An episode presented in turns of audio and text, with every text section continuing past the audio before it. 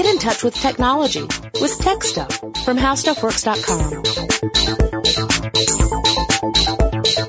Hey there and welcome to Tech Stuff. I'm Jonathan Strickland. And I'm Lauren Vogelbaum. And today we wanted to look at a topic that has a lot of our listeners interested. I mean, they, they, we, we've received requests on this multiple times. Yes, uh, I, I think that I requested this for myself because it's a topic of interest, certainly with the amount of flying that I do on occasion. Yeah, yeah. So we're talking about uh, electronics and the FAA and EMI and other uh, initialisms and occasionally acronyms.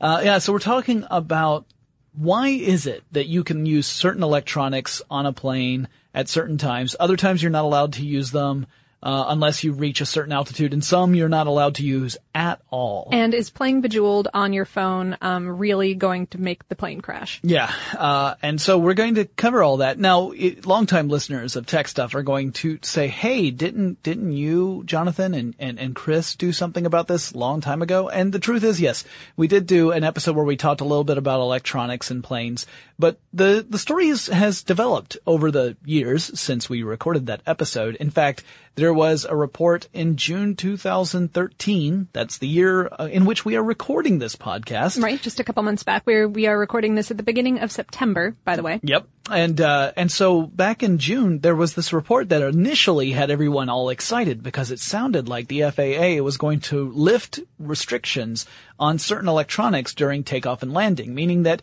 you would not have to switch your Kindle or your uh, tablet off before the the plane was leaving Uh, the gate. Right, right. Up, until you know, right, right now they usually have you turn everything off before you reach ten thousand feet. Right, and at that point, then you can That's turn considered on. cruising altitude at which um, You can turn on approved electronic approved devices. electronics, right? Yes, there's a list in list. airplane mode. Yeah, there's a list of approved electronic devices that you can find in whatever in the back of your whatever brand magazine. Yeah, whatever whatever airline you happen to be on.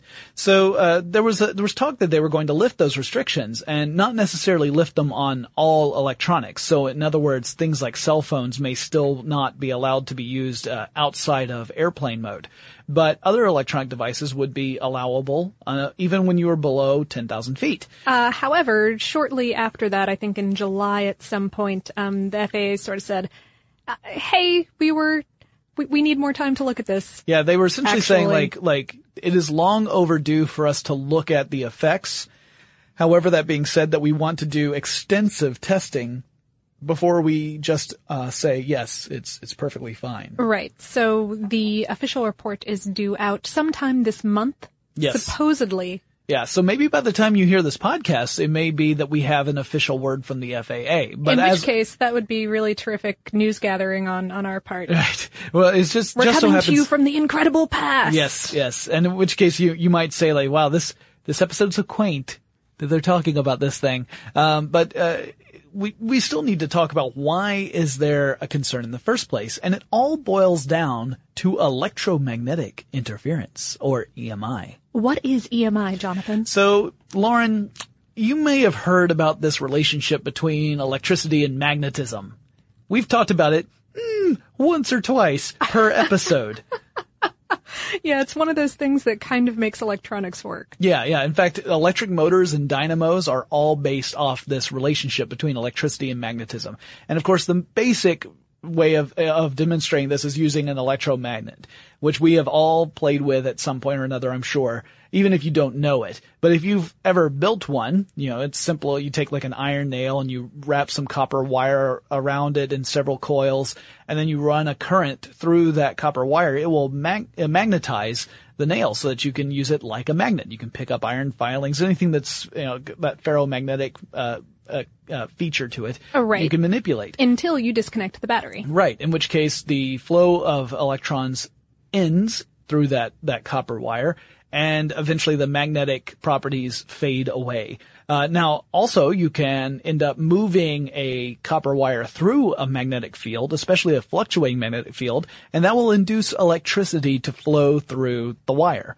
So any sort of conductor, actually, this will happen. If a conductor moves through a fluctuating magnetic field, that will induce an electric uh, current to flow through that conductor. So this is just that basic relationship between magnetism and electricity. Again, so many of our electronics really depend upon this. and you need the uh, voltage and current. So current is the actual flow. Volt- voltage is the difference in potential. Right. It, it's like, you know, you get voltage if you plug a lamp into a wall socket, but you don't get current until you switch the lamp on. Exactly. And then once you switch that lamp on, if you were to have some sort of detector, an EMI detector near that, that wire, it would detect the ma- uh, the magnetic field. It would actually beep or or buzz or whatever. right. And in fact, um, I've seen kits where or or instructions online where you can build your own EMI detector out of like an Arduino controller and some other pieces For like pieces. under 50 bucks and under an hour. Yeah, yeah, yeah. So if you ever want a fun, and I know that that's fun in quotation marks for some of you, but a fun uh, programming project, something that's very simple. Uh, there are a lot of guides online to building a, uh, an EMI detector using an Arduino as the the brains of it, and saw a a- few other pieces. I saw a really clear one in, um, I, I believe Popular Mechanics while I was researching for this episode. So I'll, I'll see if I can remember to link that on Twitter. Right, right. And so anyway, the, the key here, and the reason why you would want an EMI detector, there are a couple of reasons. One is that maybe you want to see if any of your devices are using what we call vampire power. That's when the device is continuing to consume electricity even when it's turned off. Right. It's plugged in, but still running. Yeah, so there are a lot of TVs, for example, that have vampire power issues. They don't, when you turn them off, they're not really all the way off. And the reason for that is so that when you turn your television on, the screen comes on quickly. And it's because there was already a low level amount of power being supplied to the set. If you were to turn that power completely off, the warm up time would be a little longer. And as we know, customers get a little antsy if they have to wait for the TVs. Oh, right, right. Uh, that or, um, I think uh, some fluorescent bulbs work on similar principles. Right. So, uh, so in other words, if you want to be greener or you want to save money on your electric bill, an EMI detector will tell you which devices are still consuming power. And if you like, you could set those up on a power strip that is, that will truly turn off. Cause there are plenty of those on the market too, where you can buy a power strip, plug your devices that use uh, vampire power into that, and then you just use the power strip to, To turn shut it, off, Yeah. act, you know, shut off the voltage. For realsies, yeah. So that way you don't have to worry about uh, any more power consumption. Another reason you might worry about EMI is if you have a, a medical device that is sensitive to such things, like a pacemaker. So uh, people with pacemakers can experience problems. Like pacemakers can can experience conflicting information when you encounter something like electromagnetic radiation. Oh, right. The way that pacemakers work is it detects your heartbeat. And so if it runs into some, uh, some EMI, it could misinterpret that as either a, a faulty heartbeat and, and if it's connected to a defibrillator, give you an unwanted electric shock or even possibly misinterpret it as a healthy heartbeat and miss giving you a shock that you need. Right, exactly. So this is why you hear about people with pacemakers having to be very careful about the kind of electronics they come into contact with. Usually there are very uh, uh, simple rules that they follow. Things like if you if you've got a cell phone, you don't let the cell phone get within say six inches of where the device is. That kind of thing. Uh, For the most part, it's not a very big deal. It's the kind of thing that, you know, the, the guidelines are like, well, keep your arc welders a, a good 12 inches away from your chest and Right. don't use a jackhammer. Right. Um, yes. But, the, but they, but these are things that obviously you know you're talking about matters of life and death. Oh, so, absolutely. So clearly that's why you get these these precautions there. Some of them are perhaps overly cautious, but it's in the sense of this is to make sure a person maintains uh, you know a, a healthy life. Oh, sure. With this device. And you know, anything like a like a cell phone, if you've ever put your cell phone cl- too close to your computer speakers. Oh yeah, especially And- if you have external computer speakers and they're plugged in. If if you've bought a pair of uh, uh, speakers that you plug in through, say, a headphone jack, and you have ever had your phone near them and you hear this weird kind of electronic stuttering noise. It goes like "dee, dee, dee, dee, dee, dee, dee," like that. Sounds like someone's trying to signal you by telegraph? Morse code. Yeah. Uh, that actually is due to electromagnetic interference. It's when your phone is either sending out or receiving data. Uh, so, for example, if you're getting text messages or that sort of thing, um, it's those radio waves that, and the the signals coming from the phone are interfering with the actual uh, fields that are being generated by those wires. Now, you can create really well shielded wires that, that block a lot of this interference. Faraday cage technology has come a very, very, very long way since Mr. Faraday. So. Yeah. So, so we are able to insulate wires really well so that one, we prevent leakage because that is a thing where, where electronics can leak electrons and thus either have errors or they're less efficient as far as power goes. And you can also block interference. So if you've got a really you know, nice pair of speakers or headphones or whatever it is, then that's going to block a lot more of that EMI and you're not going to get those weird little stuttering noises.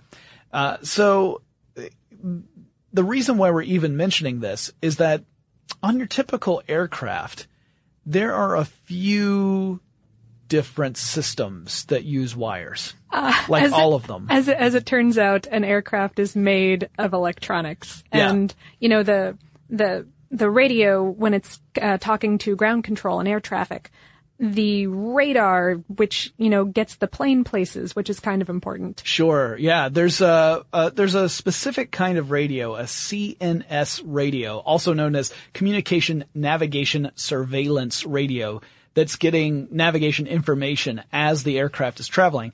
That's a very important piece of equipment. And there are other things as well that could in theory, be affected by electronics uh, and specifically electromagnetic interference.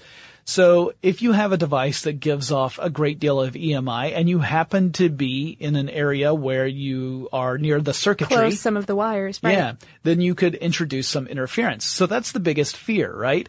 Well, here's the thing is that most aircraft are shielded pretty well against this sort of stuff, but it, the, the concern is still there because again, you're talking about a uh, maybe it's a low risk, but it's a high impact problem, obviously. So it may not happen frequently, but if it does happen, that could be catastrophic. Which again is why we have these these really tight restrictions on electronics. It's not so much that uh, they aren't that the government is unaware or the FAA is unaware that most electronic devices put out a very, very tiny footprint when it comes to this sort of stuff. They're aware of that, but they're also aware that the, the potential outcome of a worst case scenario is absolutely catastrophic. So with that in mind, that's when you, you know, you have to try and, and prevent the worst case scenario from happening. Uh, now, all of this dates back to the 1960s, really. And that's when uh, it became pretty clear that handheld electronic devices could be an issue. You see, there are different sources of EMI interference, or I'm about to, I'm about to say the thing is, same thing as ATM machine or PIN number. EMI A- interference? EMI interference. Okay. Uh, there, there's several sources of EMI, not just your, you know, cell phone or your e-reader or tablet or whatever. Sure. There's stuff like lightning. Yeah, and, and records about that go back to about the 1930s. I think 1938 is when we started having, uh, in, in the United States anyway, FAA regulations about how to protect planes from lightning strikes. Right. Now, you know, lightning is a very powerful, powerful thing. Obviously, you're talking about uh, incredible amounts of energy with a, with a typical lightning strike. But even today, like if you were to talk about a direct lightning strike, because planes do get hit by lightning. If you were if you're in a plane and you got hit by lightning, that lightning is going to have a minimal impact on the aircraft because aircraft have been designed since the 30s to resist lightning strikes to to be able to continue operation with minimal, if any, interruption in any kind of service to uh, make sure that you know we can get there safely and from point A to point B. And so uh, I've actually been in a plane uh, that's been struck by lightning. I, I I was sitting at a window seat right there by the wing it was spectacular. That but, spectacular sounds like one word for it. But and I was a kid at the time. I just thought it was cool. okay, yeah. So no, that's uh, as a kid that would be great. It, and it, and nothing nothing happened. Like there was not a flicker mm-hmm. of lights. Nothing, nothing scary happened other than the fact that I saw lightning hit the plane, um, which I'm certain some of our listeners would argue is terrifying. But uh, I thought it was kind of cool at the time.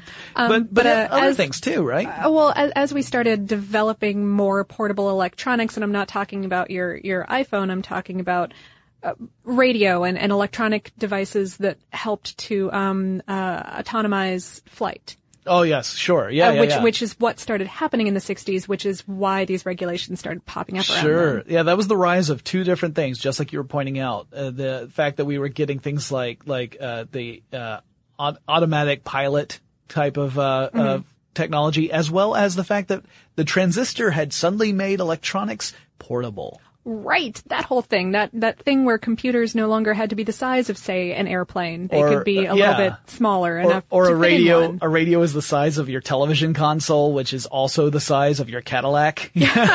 Right. Like- also, did I just say autonomate? Because that's amazing. Well, hey, uh, I, all I can tell you is that I come from a, a suburban area. Longtime listeners of Tech Stuff will appreciate that reference. I still haven't lived that one down.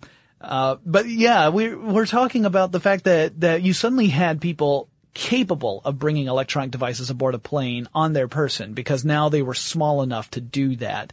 And we had these more sensitive devices, uh, that were part of plane systems. And it became clear that a, a something as simple as a compact radio receiver could interfere with VHF omni-ranging navigation systems aboard an aircraft. These were studies being done by NASA at the time. Yeah, NASA did this, and so did uh, the the Radio Technical Commission for Aeronautics did one uh, which study. which at the time was still a actual part of the government. I think at this point in time, it's a um, independent, not-for-profit company that is uh, tasked with all of the research that the FAA wants done. So the the big paper that came out in the 60s that kind of set the rules for what we think of today as, you know, follow these instructions and you can use electronic devices. Uh, the paper is called Interference to Aircraft Electronic Equipment from Devices Carried Aboard. So that's where we got this idea that personal electronic devices or PEDs, PEDs, are a potential source of malfunction or dysfunction aboard an aircraft.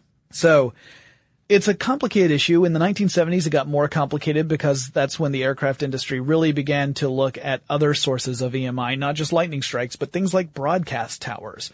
Uh, we have all these different radio towers, television towers, communication towers that are sending out vast amounts of information Right. via radio waves. Right. The 1970s was also, if you remember from our recent uh, Cutting the Cord cable podcast, that was when many cable companies started um, started transmitting to larger areas.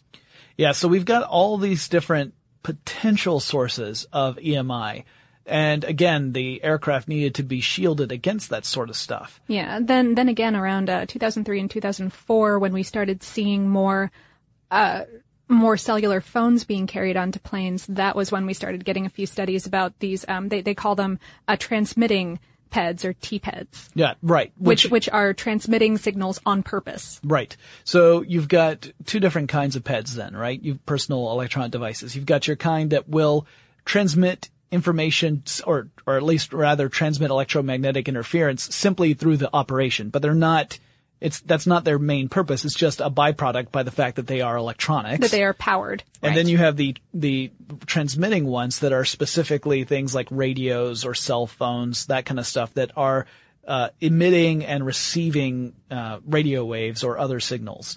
So uh, if you look at your list of approved electronic devices, you're going to see a lot of the PEDs on there, and uh, uh, for the ones that don't make the list, you're going to see some T-PEDs on there. Although there's some changes, obviously, because now we have things like Wi-Fi aboard planes. And Wi-Fi allows us to use things like you can use a cell phone in airplane mode that can connect via Wi-Fi, or you can use a laptop that has Wi-Fi. So there's some confusion here, at least among the consumer level, about, well, why can I use these devices that do have wireless communication standards attached to them, but not these other devices that use different standards? And further complicating it, there's some international flights that will allow you to use a cellular phone for cellular purposes on, on a flight, but it's a, in that specific case, they're connecting to a ground station that is capable of dealing with the fact that, um, that you're in a 500 mile per hour, what's that, like 800 kilometer per hour moving airplane. Yeah. Otherwise, you're going to start mucking up the cellular system. Well, the fact that you'd be doing those handshakes every five seconds as you move from one cellular tower to another. In fact, that's that's also the way that uh, if you've ever been on a plane that had a phone in the back of one of the seats in front of you, where you could swipe your credit card and use the phone, same sort of thing, where it was using specific ground uh, uh, I, I don't think any of them were satellite phones. That would have been pretty incredible. But I think all of them used the ground uh, central control thing where you would, depending upon your position among your flight, you would call into a very specific uh, station. They were also really expensive. Um, so NASA, when it was looking at EMI threats, it classifies threats in three ways. Uh, it looks at the source, the path, and the victim. So the source is whatever device is actually generating the EMI. The path is how that EMI travels through space, whether it's radiating out from the from the source. device itself, or whether it is uh, connected to a to a power line, to a ground line. Right, yeah, whether it's I guess transmitting gr- ground line doesn't count in the air. But Well, if it's if it's connected to the power source of the plane, or if it's connected directly into some other system of the plane, because we're not just talking about the electronics that we carry on board. There are electronic devices that are that the crew uh, are using that that can connect directly to flight systems, uh, that sort of thing. But how does that EMI travel? From the device, and in the case of all PEDs, really, we're talking radiating here. It's it's not directly connected to the flight systems. And then the victim is whatever system would be affected by that. And again, when we were talking about the different systems that could be affected on a plane, one of the most um, vulnerable, really, traditionally at any rate, is that communication, navigation, surveillance radio, the CNS radio. So uh, this is one that, of course, uh, the name kind of gives it away. It ge- it's part of the navigation system for the plane, and errors from EMI could mean that the pilot has erroneous information or that some of his instruments or her instruments are not properly displaying the right kinds of data, which could lead to uh, to human error, or it could actually lead to another To a computer system. error, Yeah, and- the, the computer might might suddenly in, uh, see that there are changing parameters and try to adjust for that when in fact the parameters aren't changing. So that's where the concern is. Uh, but does it really happen? Well, we'll get into the actual uh, results sort of thing, talk about some actual reported assumed incidents in some right, cases. some some studies. Yeah. There's little quotey marks in the air that have been yeah. Yeah, But, yeah, but well- some some studies that have been done. We'll talk about those in just a minute, but first, let's take a quick break to thank our sponsor. And now let's get back to some EMI information. Some, let's really talk about what the documented incidents, like actual documented cases of personal electronic devices causing problems with aircraft. Technically, there are none. Uh, I've got a whole bunch of documented ones that maybe. Well, okay, okay, well, okay. yeah. It depends on it depends on what we mean by documented. Because in all of these cases, uh, we're we're going to be talking about studies from several different organizations, and um, as far as I have read, none of them were reproducible in a lab setting. Right. See, here's the problem: is that a lot of these are. What happens is, is, is some error happens Something goes the plane, wrong. right? Something goes wrong on the plane, and then they start to look for the cause. Right. So this is where we get the effect, and then we're looking for the cause. And in those cases, someone aboard the plane was identified as being as using a device Near wiring that would have mattered. and so the, th- while there's no direct evidence supporting the fact that the device caused the error, that was the conclusion drawn in these incident reports. So it may very well be that the reports and what happened have nothing to do with each other. It may be that the cause of these errors was completely independent of any sort of personal electronic device use. And in fact, like you said, Lauren, when it comes to trying to reproduce these in, in the lab settings, we're having some trouble getting stuff to go wrong on purpose. uh, in fact, I think Mythbusters did a full episode on this too, where they showed that the devices just don't generate signals powerful enough to really interfere with the, the typical systems you find aboard a plane today. Now, granted, keep in mind, if we go back five decades, it's a different story. But today we've got planes that are shielded against broadcast transmissions and lightning strikes. Uh, most of them can handle it if you turn the page so you can find out if Tyrion lives another day. Spoiler alert. No, I'm not going to do it. You guys, you guys just have to wait. You guys, uh, George R. R. Martin and I, we're buddies, you know, I just, just don't get too attached. That's all I'm saying. And and and I and I do want to say that the the best correlations that I've read about happened around the mid 1990s um, as a more powerful transmitting personal electronic devices were coming out, but perhaps before planes had started taking into account the fact that a lot of passengers would have had those. Right, right. So- so, so there, in the past, there could have been some truly legitimate incidents that we're going to be talking about. In fact, one of the studies I'm going to talk about specifically looked at uh, incidents between 1986 and 1999. Now that's before the smartphone explosion in the in the consumer marketplace, right? I mean, you got to go to about 2007 when the iPhone started coming out to really get to that. It's before tablets. I'll, well, t- not technically before tablets, but before tablets were really a Right, thing. right. Uh, even your laptop in that era era was uh, not the easiest thing to carry onto a plane. But uh, between 86 and 99, according to NASA, there were 118 EMI incidents on planes due to PED interference.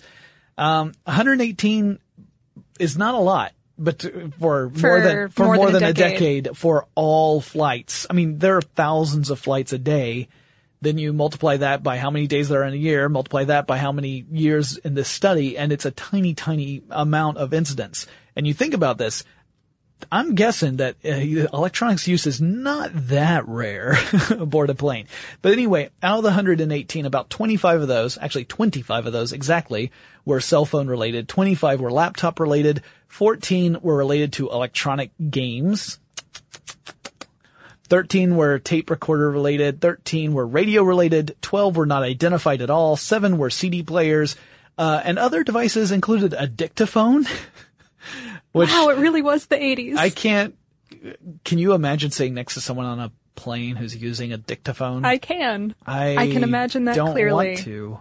A calculator, a portable TV, and one Baldwin who refused to turn his electronic device off despite being told multiple times to do so. Um, that actually is not true. I'm just making that part up because that happened later than 99.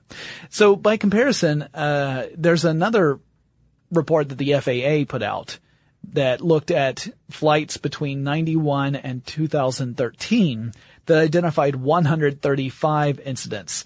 And again, now here, here we have more than two decades of flights and 135 incidents. Um, and it's just, like you said, Lauren, none of these were necessarily connected by evidence. It was all anecdotal, really. It was the idea that something has gone wrong with the instrumentation. Uh, the flight attendants and the, the crew in general started looking to see if anyone was using an electronic device, asked them to turn it off, and then said things were fine afterward. But this does not necessarily mean that there's a causation issue there. There's a correlation issue. We see these two things co-related because they're happening at the same time in the same place but that does not necessarily mean that one caused the other. Right, right. Um, there was an independent study done by uh, Boeing on um, in 1998. They received word that uh, that a customer's um, quote unquote palm top computer, palm top. I love that term. Um, anyway, uh, had had had caused the airplane to initiate a shallow bank turn, and turning the device off made it stop. Turning it back on made it start up again Huh. and and so they were like, oh, this looks like a thing, but again, in in a in a laboratory situation, they tried. They they bought versions of of whatever palm top computer device was Right. in use, and and tried to make it happen again, and could not. So Yeah, and, and other studies seem to follow that same anecdotal approach. The International Air Transport Association uh, released a paper talking about 75 cases of aircraft dysfunction between 2003 and 2009. Uh, now that's a six-year span right there, and 75 cases in six years, while still very, very tiny, is more. Uh, that's more frequently than the other two studies had indicated.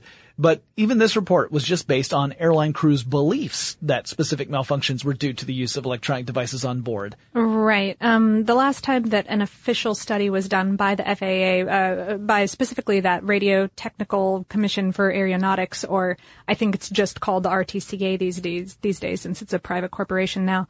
Um, they, they did a study also from 2003 to 2009 and concluded that there was insufficient information, Yeah.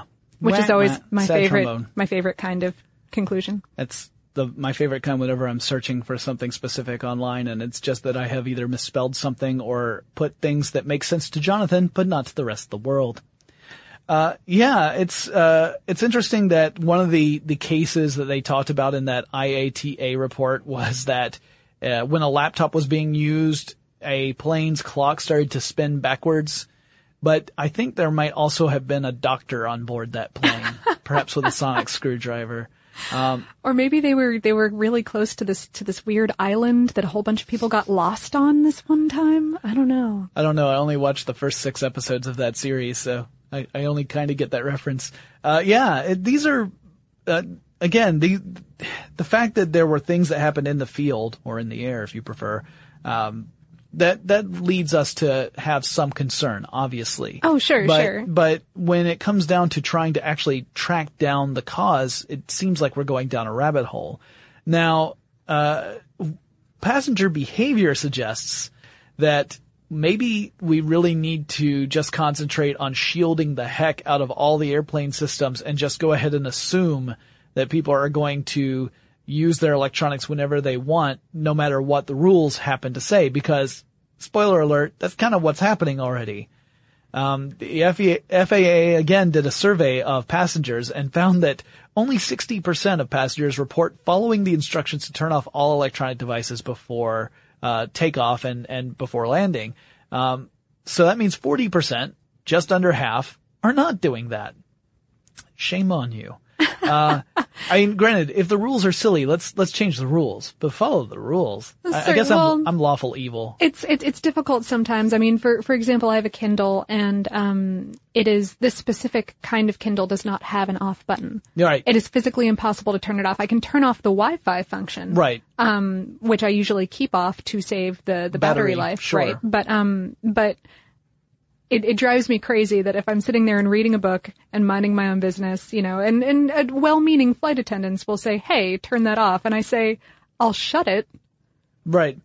Now, now you have But- stopped me from reading the thing I was reading, but I was not But using any power. I wasn't using any power and it's not going to make a difference in the power usage whe- whether I close the cover and put it down or not. It's, Right, It's you're, right. you're only preventing me from doing something that I enjoy. Well, the only time that you consume any power with an e-reader that doesn't have its Wi-Fi turned on is when you turn, Turn a page, right. Because that has to regenerate that ink. But once the ink is in place, then it's set. It doesn't need to continually, ex, uh, ex- you know, exert power to do that. That's why e-reader battery life is so incredible compared to other electronics. Right. As long as they're using Or e-paper. e-paper. Right. Right, As long as they're using e-ink Yeah. or e-paper, then that's why. Um, so the fact that passenger behavior has shown that people are uh, unwilling to turn things off, whether it's on purpose or just through lack of attention or whatever, uh, that suggests to me that we have to really look at, you know, you just have to assume that people are using electronics on board that plane, no matter what the rules are, because otherwise, if you don't assume that, you're not going to take the precautions necessary to make sure that the flight is as safe as possible. Sure. Uh, to to be fair, these devices are useful to the staffs of airplanes as well. Um, And, and in fact, many people do use them. Right, right. On American Airlines, I think they, they use iPads in the cockpit in order to not have to tote around those giant paper manuals all the Right. Time. And, uh, and the FAA does have like a six month clearance process for, for getting that approved. Um, through rigorous testing. Right. But I I feel like once you've approved cockpit use Yeah. for a tablet, it should Where, be. where you would think that most of the gauges at least are. I certainly have fewer of them on my seat. Yeah. When I fly. It's so irritating when the pilot comes back into row 38 and leans over and says, I just need to look at something really quickly to make sure that we're going the right way. And know, then goes back up. I hate that, you know, especially for those short flights. It's just, it's ridiculous. Um, yeah, no, clearly I agree. And, and we do think that we're going to see some looser restrictions on what, what devices you can use and when you can use them. I think that cell phones are going to probably be the longest holdout um, at least in the United States. Like you said, Lauren, there are some other airlines, international airlines that allow cell phone use, but in the U.S., it's the FAA has resisted it quite a bit. I think I think it would be a matter of, of putting down the infrastructure, and that at the current moment there's not enough um, perceived benefit right. to actually put forth the money to do so. I think most, I think most, um, I don't know that most people, I think there are plenty of people who share my mindset, which is that please don't let people talk on the phone on the plane. Please. Cer- certainly, unless I had significantly more space around me on an airplane, I would not want my neighbors to be able to be on a phone for the entire flight. Wi-Fi? Fine. Fine. As long as they're not using Skype. Which they probably can't because usually the Wi-Fi aboard a plane is, Is is pretty slow. awful. Yeah. Anyway, that's where we are now. And who knows, maybe by the time this podcast goes live, the FAA will have lifted some of those restrictions. And Lauren, you might even be allowed to read your book while the, the, the plane is taxiing to take off. That's ridiculous. I Yeah. look forward to this ridiculous future. I also look forward to it because I uh, just recently put in my uh, registration information for CES 2014. So I've got definitely got a flight coming up in my future. Yay. All right. So, uh, guys, that wraps up this discussion about the electronics and the FAA and we'll see again how this plays out. Why don't you guys write in? Tell us what you think. Let us know if, uh, you know, are you one of those people who you just you know, quietly keep all your electronics running on at full blast? Maybe you're like me and one day discovered in mid-flight that you had forgotten to turn off your cell phone when it suddenly started vibrating in your pants. Uh, that happened to me once. I was very embarrassed. Or maybe, maybe you're a person who you always follow the rules and you find anyone who doesn't follow the rules to be the most irritating person on the planet ever at that particular moment. I also can be that guy. I, I, I'm the one who gives the stink eye to the person sitting next to me. Who can't will not turn off the imagine that, Jonathan. Yeah, you know, we all have our, we all have our flaws. So write in and let us know what you think. Our email address is techstuff at discovery.com or drop us a line on Facebook or Twitter. Our handle there is techstuffhsw. And hey, hey, hey, what if I wanted to tumble someplace? You can you can tumble on the fine floor of our podcast studio, Jonathan. Um, Okay. Or, or you can uh, in a gymnastics way, or um, you can you can find. You can find us on Tumblr. Our our handle there is also techstuffhsw. I hit my head. All right, guys. Well, that wraps this up. We'll talk to you again really soon. Noel, you got an ice pack over there? For more on this and thousands of other topics, visit howstuffworks.com.